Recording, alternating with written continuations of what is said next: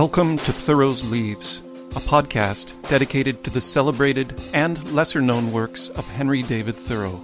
I'm your host, M. Allen Cunningham.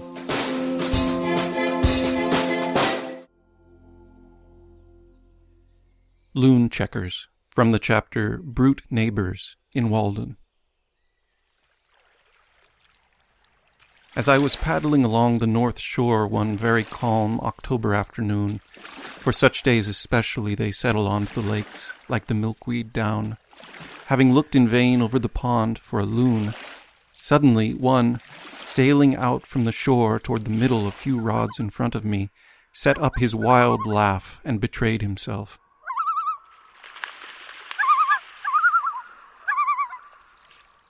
I pursued with a paddle, and he dived, but when he came up I was nearer than before.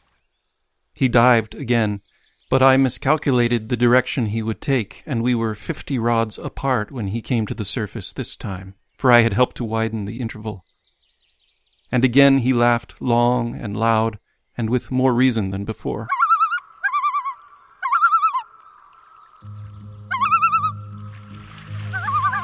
He maneuvered so cunningly that I could not get within half a dozen rods of him.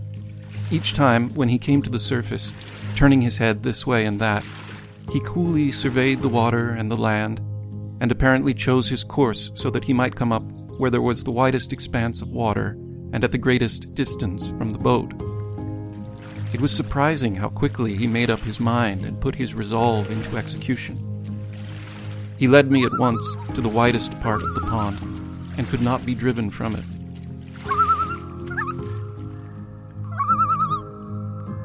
While he was thinking one thing in his brain, I was endeavoring to divine his thought in mine. It was a pretty game, played on the smooth surface of the pond, a man against a loon. Suddenly, your adversary's checker disappears beneath the board, and the problem is to place yours nearest to where his will appear again. Sometimes he would come up unexpectedly on the opposite side of me, having apparently passed directly under the boat.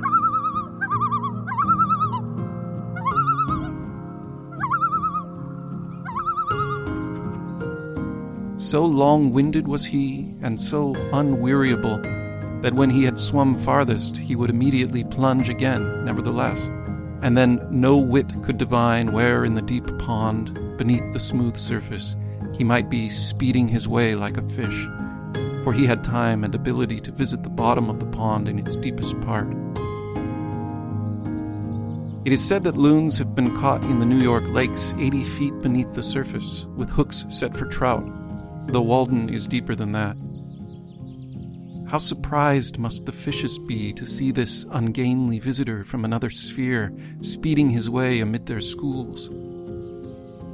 Yet he appeared to know his course as surely under the water as on the surface, and swam much faster there. Once or twice I saw a ripple where he approached the surface, just put his head out to reconnoiter, and instantly dived again.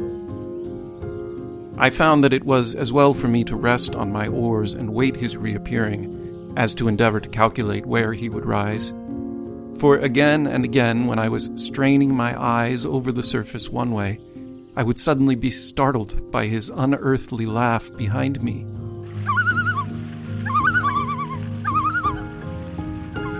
But why, after displaying so much cunning, did he invariably betray himself the moment he came up by that loud laugh?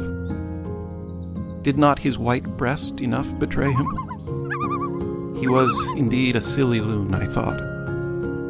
I could commonly hear the plash of the water when he came up, and so also detected him. But after an hour, he seemed as fresh as ever, dived as willingly, and swam yet farther than at first.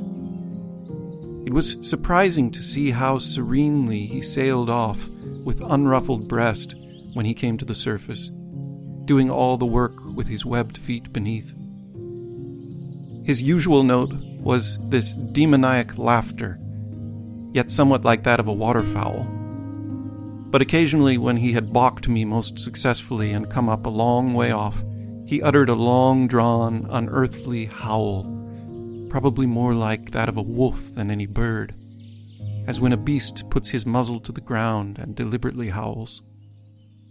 This was his looning, perhaps the wildest sound that is ever heard here, making the woods ring far and wide. I concluded that he laughed in derision of my efforts, confident of his own resources. Though the sky was by this time overcast, the pond was so smooth that I could see where he broke the surface when I did not hear him.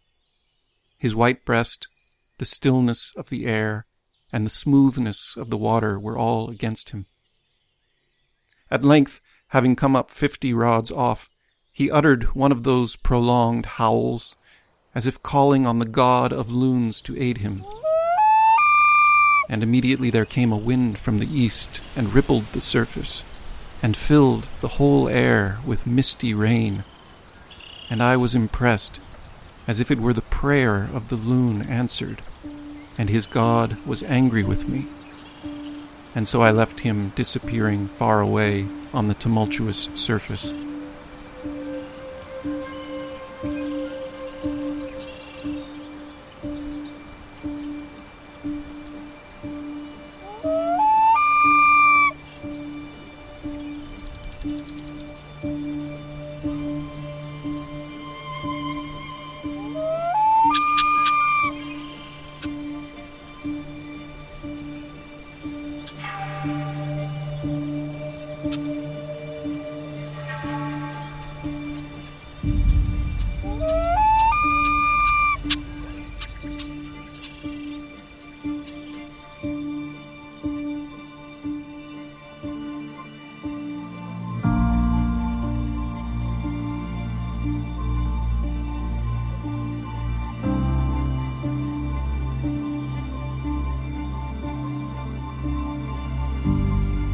Thoreau's Leaves is read by M. Allen Cunningham and produced by Atelier 26 Books, publisher of Funny Ass Thoreau, the first ever compendium of Thoreau's humor.